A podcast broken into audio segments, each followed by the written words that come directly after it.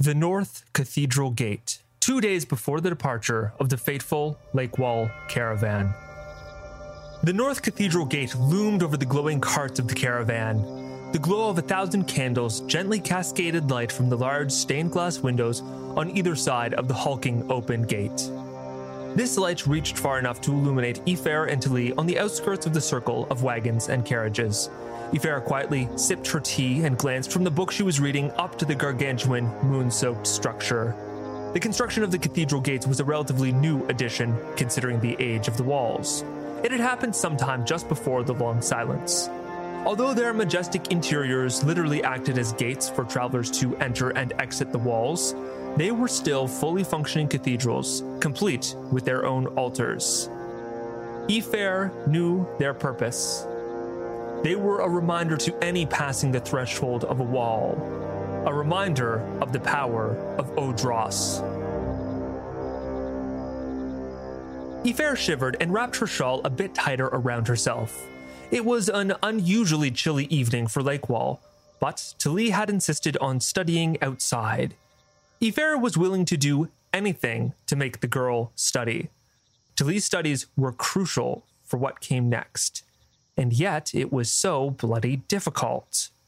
The frustration of trying to get the girl to sit for even a few moments was wearing on Ifair's nerves. Ifair looked up, and those thin nerves snapped. Sitting across from her, dully shining in the light of the lamp, was Talee's open book, itself now an orphan, its reader gone. Ifair moaned, looked up at the stars, and tried to calm herself. Yes, this was crucial, but she couldn't spook the girl. That could have ill consequences. She needed to find a way to make the girl study without having to force her. Losing her temper would not be the right way to go about it. Ifair shook her head. That didn't matter right now. First, she had to find the girl. Talee hadn't meant to walk away. She really hadn't. In fact, she never did. She had often been accused of sabotaging her own studies, but she honestly couldn't point to a deliberate decision she'd ever made to do such a thing. She found that these distractions just happened. That's why Talee had one moment found herself staring at a book, lines blurring together on the page, to suddenly walking through the most impressive structure she'd ever seen. She stared around in awe. Never had she dreamed that a place like this could exist, and she dreamed often. The interior of the cathedral gate was lavishly decorated. The floor was glistening marble slabs the light danced across. Through the middle of the room was a large open area with no structures. This was obviously to allow comers and goers to pass through. The size of the opening was substantial enough to let some 20 carts travel side by side. Around the outside of this path were statues of obviously important church figures, none of whom Talee recognized. On the far eastern wall was a large door guarded by some frightening looking hewn. Talee assumed that was where the altar was hidden away. She wandered around the cavernous room, weaving between the various church members, statues, and travelers. Many of the travelers were lighting candles, placing them at the feet of statues, and praying. Any unoccupied statues, Talee would stop and stare in wonder. It was not religious stupor like everyone else, but marvel at the literal statues. How many people had this taken? How many hands working, minds planning? How in deep stone had they built all these statues? How had they built this cathedral gate? How had they built the wall? These were the things that Talee liked to think about, liked to dream about. And it seemed that no one else had any interest in this at all. Talee! She turned. Ifair jogged towards her. The mage's red hair was wild from an obvious run. And only now did it occur to Talee that she had wandered away. I thought if we sat outside, you'd be able to focus. So did I, Talee responded. So, what happened? I was wrong, Talee responded. Adults always said things like this to her in an accusatory tone, like she'd attempted to trick them. Why wasn't she just allowed to be wrong sometimes? I know you don't particularly care about how well you do here, Talee, But it is important you focus, Ifair said. The mage's face was serious, more serious than usual. Is this about the test tomorrow? Talee asked. The exchange test you keep talking about? Ifair nodded. But not just that. All of this, Talee. You must apply yourself. You're an orphan of the deep, Talee. You were given an opportunity that other children might literally kill to have, and you squandered it. You took a gift and threw it in the mud. Don't make the same mistake twice. the orphans of the deep. Talee hated those words. She hated the name. It branded her a specific type of orphan, one created by the Walled War. Greenhill was filled with orphans of the deep, as were other orphanages around Lakewall. The title was always said with this strange caveat, like she should be grateful. Her chest went tight. And learning to read by looking through children's books? That's applying myself? Ifair sighed and shook her head. She was frustrated. Talee could tell. Ifair was not the first person to go through this routine. So many well meaning priests at Greenhill had attempted to guide Talee, to encourage her, all had failed. The failure was never kind. It was always taken personal by any teachers. Talee had decided a long time ago that she was hopeless. It was better to temper expectations early so that when the well intentioned teachers eventually failed, they were let down a little bit easier. Talee was very used to doing this. But this time, she was hopeful. She'd won that quiz after all, but of course, habits die hard. I'll do what I can, Talee said, but I can't make any promises. She looked at the statue in front of her. She had no idea who it was, but it was clearly a slate. The statue depicted a woman standing atop a stone, the distinctive veil covering her eyes, and her arms outstretched holding up a large flat sheet of some sort. Talee studied the veil. Why did the slate wear those veils? Is it true they pluck their own eyes out to honor the Lord of Deep Stone and disavow earthly temptations? Ifair almost fell backwards. Talee, you can't say things like that. Talee shrugged. It's an honest question. Ifair sighed and lowered her head. No, Talee, the slate do not pluck their eyes out. That is a myth. Then why do they wear those veils? Ifair gestured for Talee to follow her. She did. And as they walk, Ifair spoke quietly. After this, I insist you focus, please. The veil is a tradition. Foremost, like the slate you would have had at Greenhill, it is simply part of their garb. The veils are thick, but can be seen through. It's hard, but not impossible. But for the upper ranks of their order, things are different. The revered slate the infantile rumors that they pluck their own eyes out are actually not too far from the truth. The reason is, of course, vastly misunderstood, though. Underneath their veils is something unusual. They call them their shields. Solid metal masks they wear over their eyes. They cannot see through them.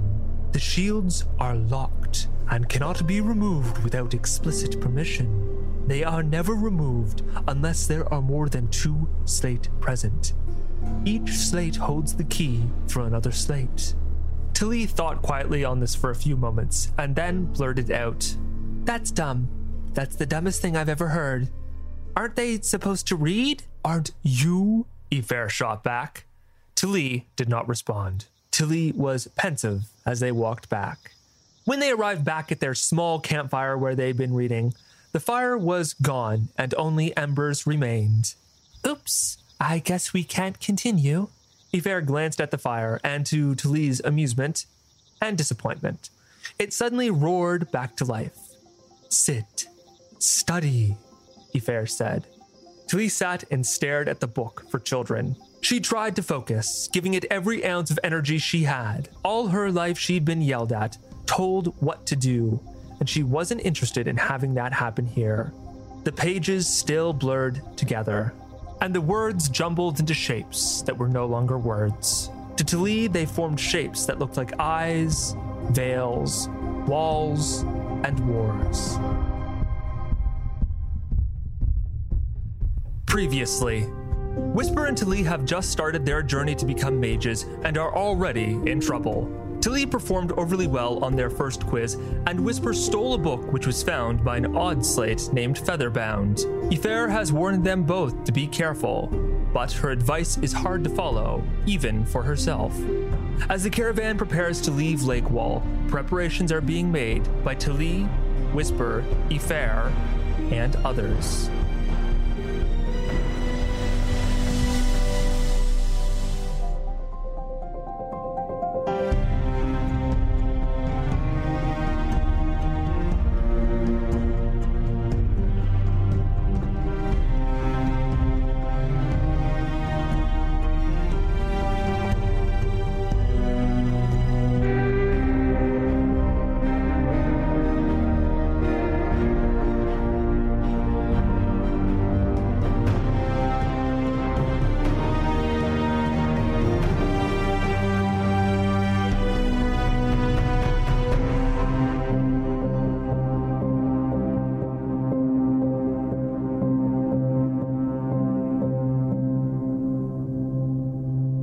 Chapter 4 The Shadow of the Wall, Part 1.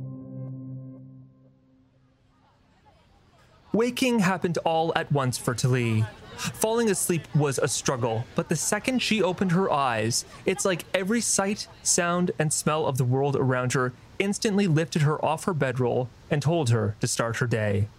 The other children at Greenhill had always complained and been slow to rise, but not Talee. She was expecting a soul thought to draw her out of bed today the fact she was going to try magic. But instead, she found it hard to get up. Those words kept rolling through her mind Orphan of the Deep.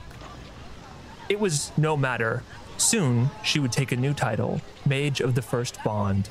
She'd never been able to get Ifair to tell her exactly what the test was, but she assumed it was something to do with the Sekrum, the small version of a monolith with two configurations inside of it. She and Whisper had tried to decipher exactly what it did, but quickly learned that the complicated sets of stones and connections between them were not as easy to decipher with only basic knowledge. Good morning! Talee turned to see Whisper walking towards her. He held two bowls of oats, some already on his face. He held one out until he stared at it. For you, You'll need your strength for today, rival, Whisper said. Stop. Don't say it like that, Talee responded as she took the bowl. Whisper looked crestfallen. But yes, the exchange test. Do you know what it is? Whisper shook his head. It sounds like some of the other students may know, but I haven't been able to figure it out yet. The only thing I do know is that it's important and that we have to do well. That much I know, Talee responded. So. She paused. She was never good at keeping conversations going. What did you do last night? Ifair forced me to study with her. And did you? Not exactly. I may have gotten distracted. Ah, yes, the scolding in the cathedral gate. I saw that. What? How? Whisper shrugged and more oats dribbled down his chin. He didn't seem to notice. I have certain skills, certain abilities. Talee was no longer listening, but now thinking about the day ahead, trying to, at least. That name fluttered through her brain again, and she tried to push it down. Orphan of the Deep. She sighed. Whisper, what do you know about the Walled War? Oh, his face lit up and he wiped the oats off. Actually, a fair amount. It's a fascinating story. He began rattling off details. The Walled War was the bloodiest event in Lakewall's history. The interiors of the three walls are massive. Some people spend a lifetime inside a wall without ever seeing the rock structures that contain them. The walls have no overarching governance beside the bishops. As such, the duchies contained therein constantly have skirmishes, trading land back and forth. This is just a part of life in the walls. But the Walled War was different. The Lady of the Rose, Duchess of the Southern Duchy of Lakewall, decided that someone should be installed over the entire wall, and that someone should be her. Her army's march was precise, quick, and ruthless. After the assaults began, Bishop Granite was declared ill and would not be seen in public for three years. Her opponent, the North Duchy, panicked. In their haste to mount a defense, they called upon a house from the Mages Consortium the House of the Bear. Their principal philosophy is that magic is a thing of violence, a thing of war. They were all but happy to take the contract. The Lady of the Rose was not so easily thwarted and hired some mages of her own. The conflict raged for two years. Villages were burned, lands destroyed, alliances formed, and torn asunder. Odros grew nervous about the violence of the wall spilling out, and so they did something drastic. They closed the cathedral gates, sealing off the wall. The gates had been closed before, but only to keep armies out, not keep them in. The cardinals responsible for this decision saw it as smoldering a fire. It was actually more akin to caging two wild animals together. The conscriptions quickly followed, and the mages continued to honor their contracts. The violence intensified. No village, no farm, no person, no blade of grass was free from the red haze of war. Whisper paused from recounting the story. Talee had heard this before, but had never paid much attention. So, is there anything more particular about it you want to learn? What do you know about the stories of the Orphans of the Deep? Talee asked. Oh. Oh. Whisper's face went white. It was obvious he had not expected to delve into this topic. Well, I guess let's start at the beginning. I'll make this part quick. It starts with the fountains of the deep. The story, as told in the Shale, is this. When the martyr Marie began her journey through the deep stone to the abyss, she took with her only a single water pouch. She generously gave drops of water to poor creatures dying of thirst in the path through the stone. Before reaching the bottom, Marie became sick from lack of water and collapsed. The Lord of Deepstone traveled up to her because of her kindness to the creatures and carried her the rest of the way to the shores of the abyss. The drops of water she had left behind sprung up like seeds, and springs of water now run in the path through the deep stone to the abyss. Any soul can pass through there because of Martyr Marie's selfless actions. The priests teach that the good servants of the Lord of Deepstone should pour out waters here on earth, and they will fill the springs for their travels to the abyss.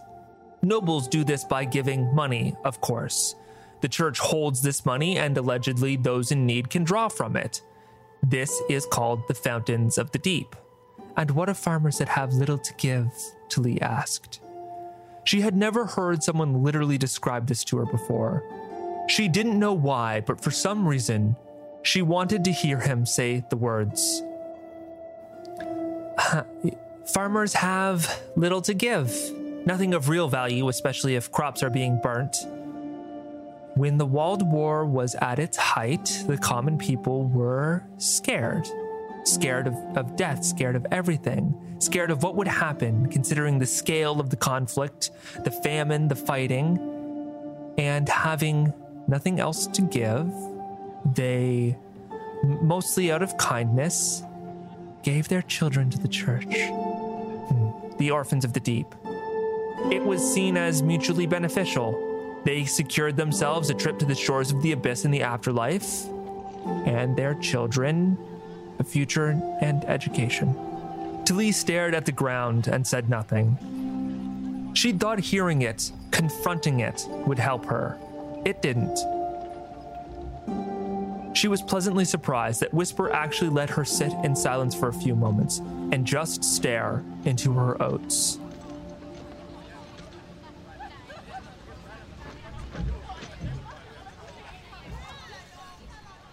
Hey, you know what you need?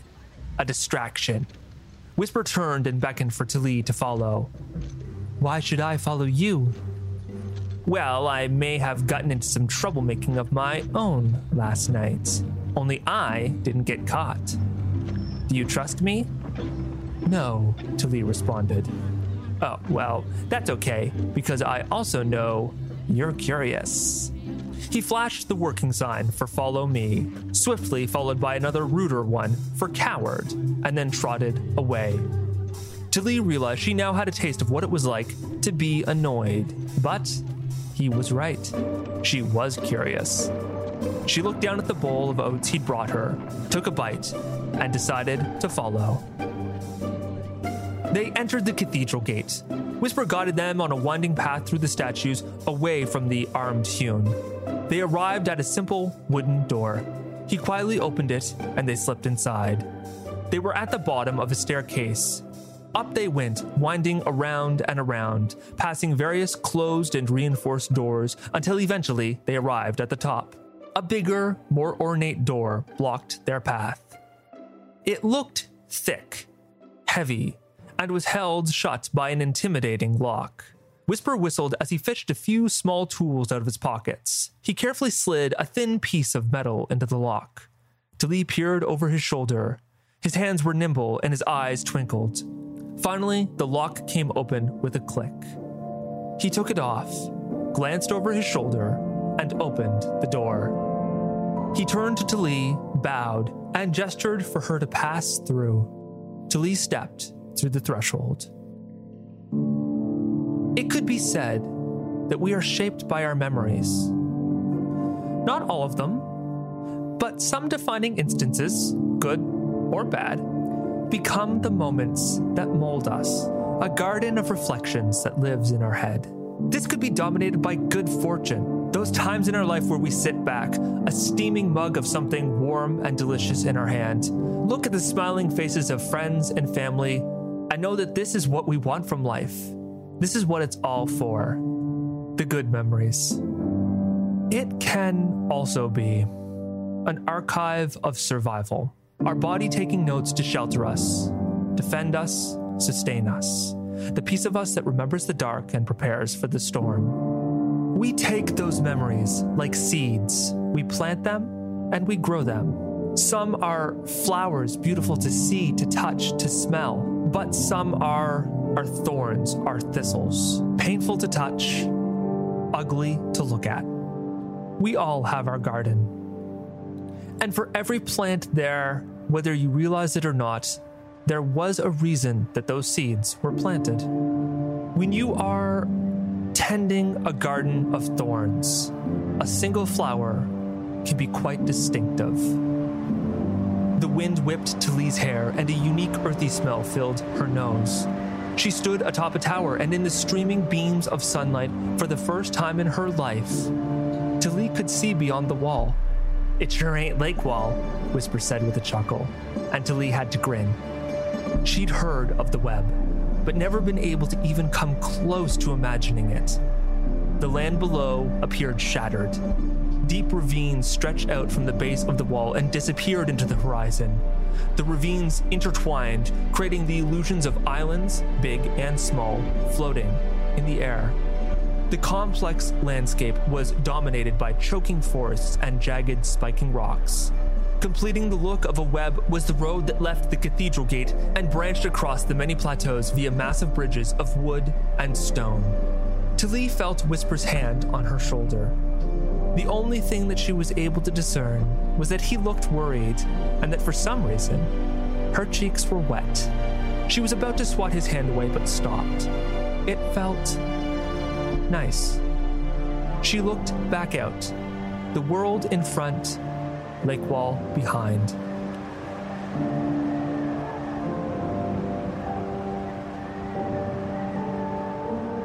She turned back toward Lakewall, and the breeze was now somehow warm across her face, and the smell familiar.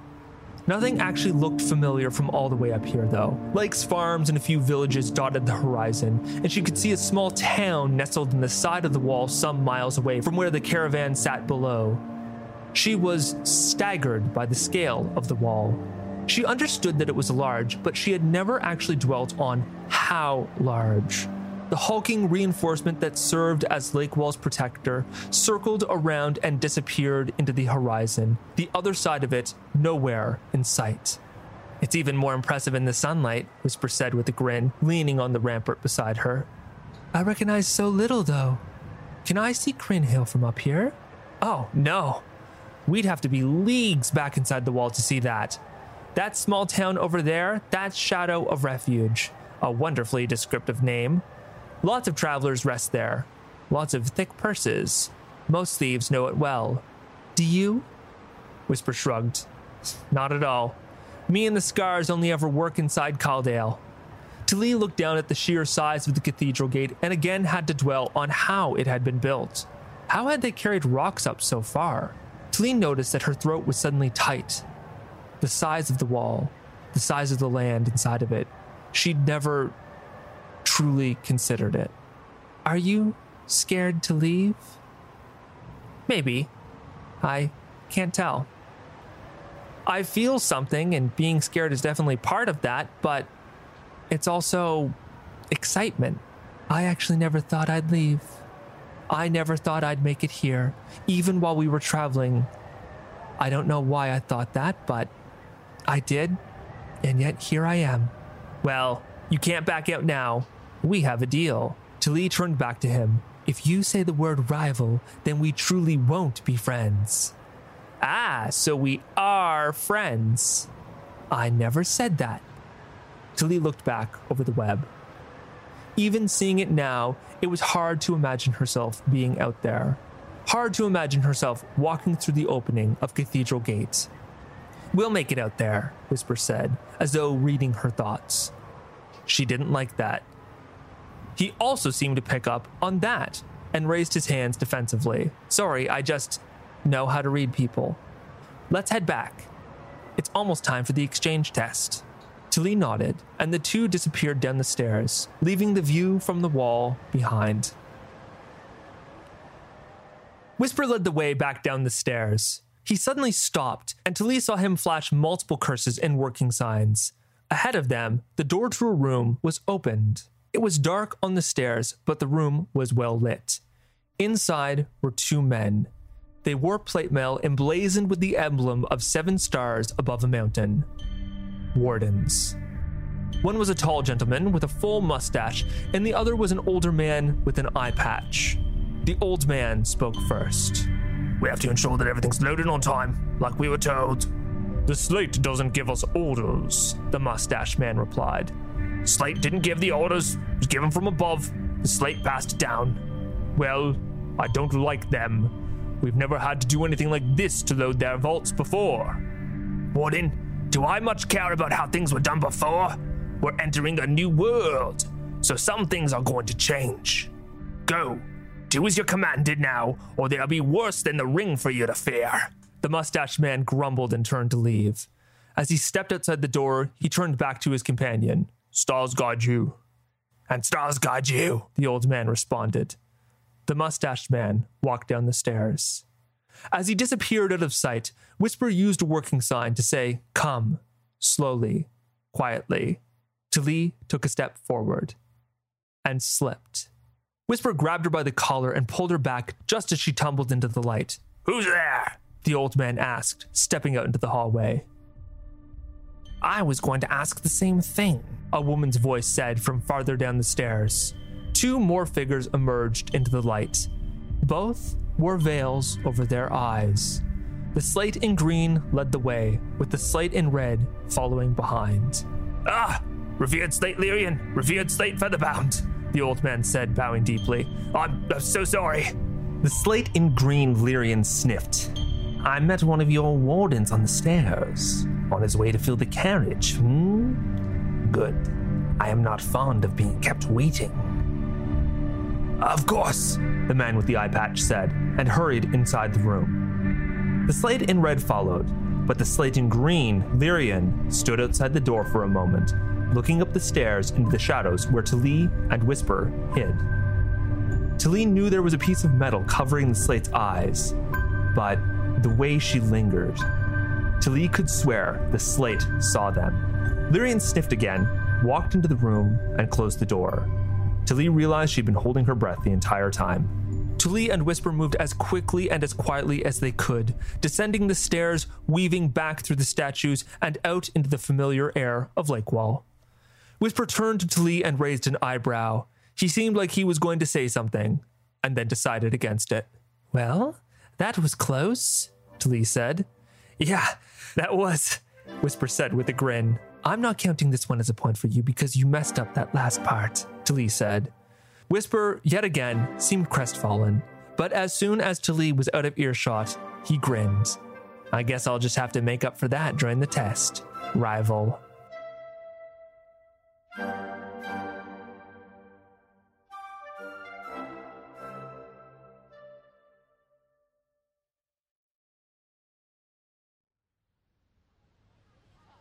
The excitement was palpable.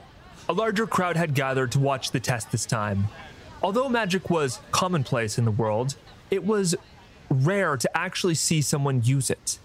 Until meeting Ifair, Talee had never actually seen anyone use magic in her life, except for some of the guiding priests at Greenhill who used their altars to heal scrapes and scratches on orphans, though they, of course, never called it magic. Talee had always needed to mend her own scratches. Ifair appeared at the front of the group, waving for them to be silent. She glared at Ricky Slar, who was still mumbling with a tight pack of nicely dressed merchants, bags of coins in hand. Today is the day we test each student's exchange. This is an important test and crucial in their steps to becoming mages. Thank you all for gathering to watch. None of you may interfere, or you face my wrath. Which is substantial, Ricky Slar shouted to some chuckles. Ifair ignored him. During the test, be silent. Here are the rules. She flourished her hands. The sacrum appeared in one, and a clear beaker filled with water in the other. This simple monolith holds two configurations. One allows a mage to raise the temperature of water, the other allows them to cool it. I have created pairings of students. These pairings will take turns coming up and competing against one another. One will attempt to freeze the water in this beaker, while the other attempts to boil it. The one to succeed wins. This will happen in rounds. We have until sundown. The caravan will be staying put for the whole day to allow other travelers to join before our departure. The preliminary round will happen this morning, semifinals during the afternoon, and finals this evening. Ifair now turned to Talee and smiled. Talee, as you were the winner of our original little competition, you may go first. You will not be competing, but only trying the monolith. Talee stood up. Her heart pumped, and her ears made a deafening whooshing sound that blocked out the polite smattering of applause as she walked up. She looked dumbly at Ifair, then to the sacrum. What do I do? she asked. Touch your finger to it for just a moment. You will feel something a tug, a call. Respond to it. There is no other instructions I can give you. Talee reached out her hand. It shook slightly. She carefully touched it to the stone. The first thought she had was that the stone felt smooth. Then she felt a jolt. Not physical, but like her mind had been hit with a small electric shock. She felt odd. This was a feeling she had never experienced before. It was like a tingling, but it wasn't. Like a sound that turned into color behind her eyes. There were voices that were silent, and two of them called out to her. She could feel something leaving her, like she was getting tired. Ifair had warned that this would happen. Talee chose the voice that she thought sounded the most like ice, and she focused. And focused. And focused. And focused. Thin white tendrils sprouted from the bottom of the beaker and slowly worked their way up. They expanded, and finally, Talee stopped calling the far off icy sound and let her body relax. All the students and onlookers applauded politely, except for Whisper, who jumped up and gave a standing ovation. She'd done it. She'd cast her first spell. Good, Ifair said. You don't need to keep your hand touched to the sacrum. Exercise your mind. Be disciplined not to feel like you need to touch the sacrum. But I like to use my hands. I'm sure you do, Raywood said. Look at the calluses on those things. Oh, I thought they were hooves. The other kids laughed. One of them had the good instincts to grab and hold Whisper back. Ifair cleared her throat and regained control. Talee felt another feeling she'd never felt exhilaration. Never at any point in her life had she felt like this. Despite all the time spent trying to get her to focus on something at Greenhill, Talee had never felt as drawn to something as this. Ifair gave a small smile and gestured towards Talee's seat. Talee walked over and sat down. There was a small part of her that wished that Ifair had said something like, Well done, Talee. There was a big part of her that wished that Ifair had hugged her with delight, that Ifair had admitted how wrong she was. It was now other students' turns to try. Raywood was greeted with weaker applause. And then he was done. That was quick. Different students were called up and each got their turn to use the sacrum. Some boiled the water, others froze it. Talee noticed that every student going up was completing the task particularly quickly, quicker than she felt she had. Her stomach began to roil. Could this be their schooling paying off? No, even Whisper went quickly, and he'd never had such opportunities. What was the deal? She forced these ideas down. It didn't matter. She tried her best, and she'd got to go first. That is what mattered. Then the competition began. Talee was up against Denna first. They sat across from one another and chose their configurations. Talee touched the sacrum and bonded. She felt those calls and answered. She focused with all of her might, all of her energy. She squeezed her eyes shut and willed the water to boil. She knew she'd lost by the excited shriek Dana let out. Talee opened her eyes and looked in dismay at the frozen water. There was polite applause again. Talee got up, looked from the beaker to the crowd. She saw Ricky Slar, who was frowning deeply, and then to Whisper. Whisper gave a reassuring smile and gave the working sign for good try. It didn't feel like a good try, though. It felt like shit. Can I try again? Talee asked, turning to Ifair. The crowd chuckled and Ifair raised an eyebrow, which gave Talee her answer. She returned to her seat beside Whisper. The morning was miserable. Whisper managed to win half of his matches. Raywood won nearly all of his. Talee didn't win any. Her heart sank deeper and deeper. She'd never felt like this before either. She had never felt so hopeless. In between matches, Whisper would sit beside her and try and give her instructions, pointers on how to improve. She eventually had to tell him to shut up. Talee watched Ifair. Every time the mage looked in her direction, she saw something familiar disappointment. Ifair was clearly upset. But how could she be? How was reading those books going to help with this? How was any of what Ifair had her doing supposed to help? It's okay, Whisper said with a smile. I'm sure that you'll do fine, even if you do. His smile faded. Uh, come in last. Talee glared at him, waiting for him to mention their rivalry.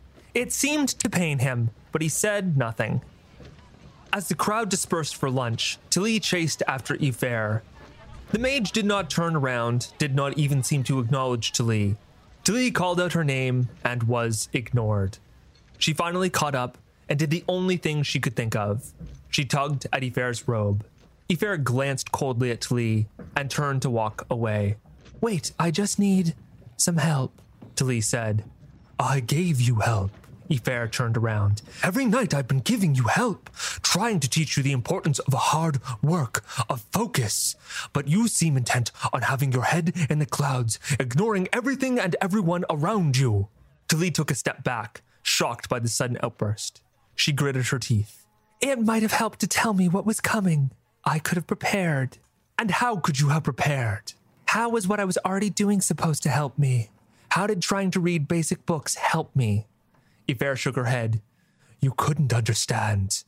Couldn't I? Talee felt something boiling inside of her. This was supposed to be her chance to break away, to do something on her own, lead a new life. But yet she felt like she was still trapped in the exact same prison as Greenhill, just with new bars. Or are you treating me like you think I'm stupid? Well, I guess I failed. That's it. I won't be a mage. I'm out in the first round. Ifair sighed and shook her head. You didn't fail, Talee. You have a bye because you won the last contest. Talee paused and chewed on that word for a moment. I have no idea what you mean, she said. A bye. It means you didn't even need to participate in the first round. I let you participate as practice, but you proceed to the next round regardless. This was an opportunity, Talee. An opportunity you yet again threw away. You've thrown away every advantage given to you. You were given the advantage to study, Talee, to learn, to read, to learn things that other children in your position could only dream of, and you threw it all away. Talee's fists were in balls now, and she felt like every vein on her face was going to pop. Don't call Greenhill an opportunity. All right, I won't. But it was. It wasn't. Why not? You were given every. Because I remember! I remember. You ignorant ass. Do the math for once in your life. For once in your life, you focus. You pay attention. I'm 16. That means I was three when the World War was at its height. I was three when my parents, who raised me, sang to me, and fed me, took me to an orphanage and abandoned me there so that they could have a better afterlife. That was the weight I wore every day I was in those halls. Does that sound like an opportunity? I wasn't some baby that was spared a terrible life. I was a child that was spent like coins. Ifair's face went white. She opened her mouth to say something, but Talee continued.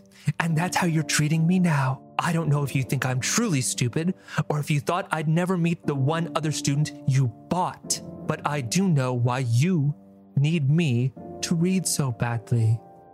I figured it out. Ifair's face was now truly white, and her mouth gaped. Talee, I. I didn't know. The wind of Lakewall blew, and a familiar smell filled Talee's nose. She turned and looked in the direction of the small town she'd seen Shadow of Refuge, a little town, a town in which she knew no one. She started to walk. Ifair called, but Talee didn't listen. She walked for a while through the bustling caravan, away from the cathedral gate, and toward Shadow of Refuge. She walked until there was a voice she recognized. Hey, where are you going? Uh, we're, we're going to start soon. Talee did not turn to Whisper, who she could hear huffing as he ran up behind her. It doesn't matter. It never matters. Wherever I'm going, it'll just be a new place for people to be angry at me. Stop! I can't stop. I'm walking all the way to that village, and I want to get there by midday. Please stop. Uh, Tilly Talee wasn't sure what it was in the tone of his voice, but she did stop. He stood behind her, panting and saying nothing. She stayed facing away and squeezed her eyes shut. There's nothing you can say. There's nothing you can do. I'm leaving. I never wanted to be a mage anyway. Talee turned and glared at the boy, but stopped. He looked serious, upset, but serious. Are you going to tell me you're disappointed in me? Disappointed I'm leaving? she asked. He seemed shocked. Abyss, no, how how could I? You are by far the most impressive person I've ever met, and I once shared a bunk with a kid who could dislocate every joint in his body. I still have no idea how he did that. So you won't try to stop me? I assume you have no money? That won't stop me. Whisper sighed and reached into his cloak. He rummaged around and withdrew three items. The first two were coin purses, and the third was a small, smoothly polished wooden box. He held all three out, and his face turned deeply red.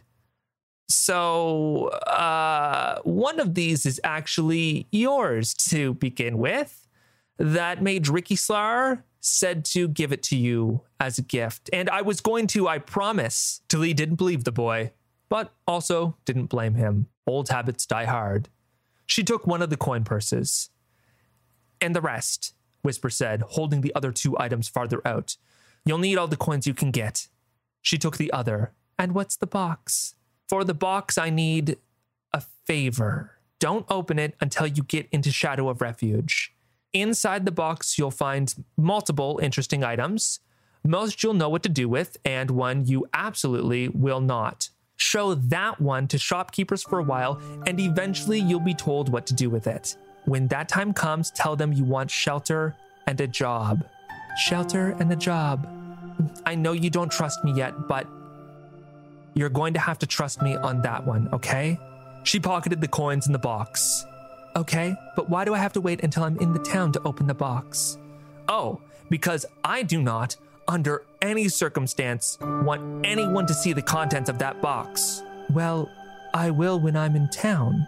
Whisper paused, and his face broke into a distinctive grin. I never said I wasn't going to try and stop you. I don't think you're going to make it to Shadow of Refuge. Not for lack of ability, but because you'll get about halfway there, maybe three quarters, and you'll imagine me, a stupid thief with oats on his face, winning that contest, your rival from afar. You'll turn around, storm back, and win the competition from behind. So, no, don't open that until you reach the town. He paused, and the smile left his face. And return or don't return, I have your word. We're still rivals? Still rivals. Next time I see you, we'll have to make sure to tally points. I will automatically get two. Two points? I never said I didn't have any coins. I just said it wouldn't stop me. And with that, she turned and began to walk towards the shadow of refuge. As she walked, those words still echoed in her mind Orphan of the Deep. She didn't even realize when the words slowly slipped from her mind and lay forgotten for the rest of the day. Instead, all she could think of was the sound of the configuration. It rang in her ears like it had just happened. As she walked, she became totally focused on the sound and the memory of using magic. She smiled.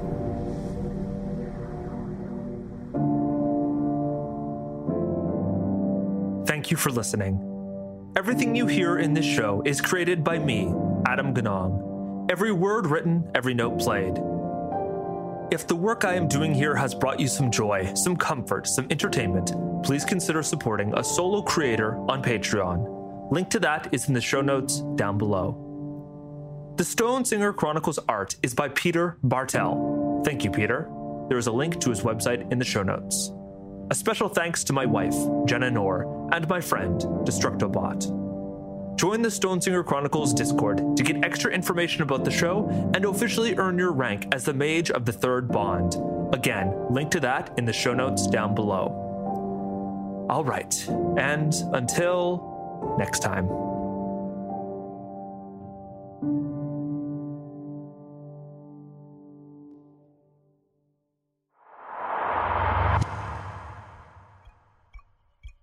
The Chaos Trace one day before the departure of the fateful Lakewall caravan. The orphan is dealt with. We've ensured she will not leave Lakewall. Very good. And the other preparations? All in place. Coin has been paid. Promises made. Blood spilt. Everything is exactly as it was written. The other child and the mage. They will be dealt with. Yes. With the girl gone, they will be handled swiftly. We will not need the sisters, it would seem. I am glad. I have read through those threads many times. I like nothing I see. We will be free soon. You will be free soon. Stars guide you. And stars guide you.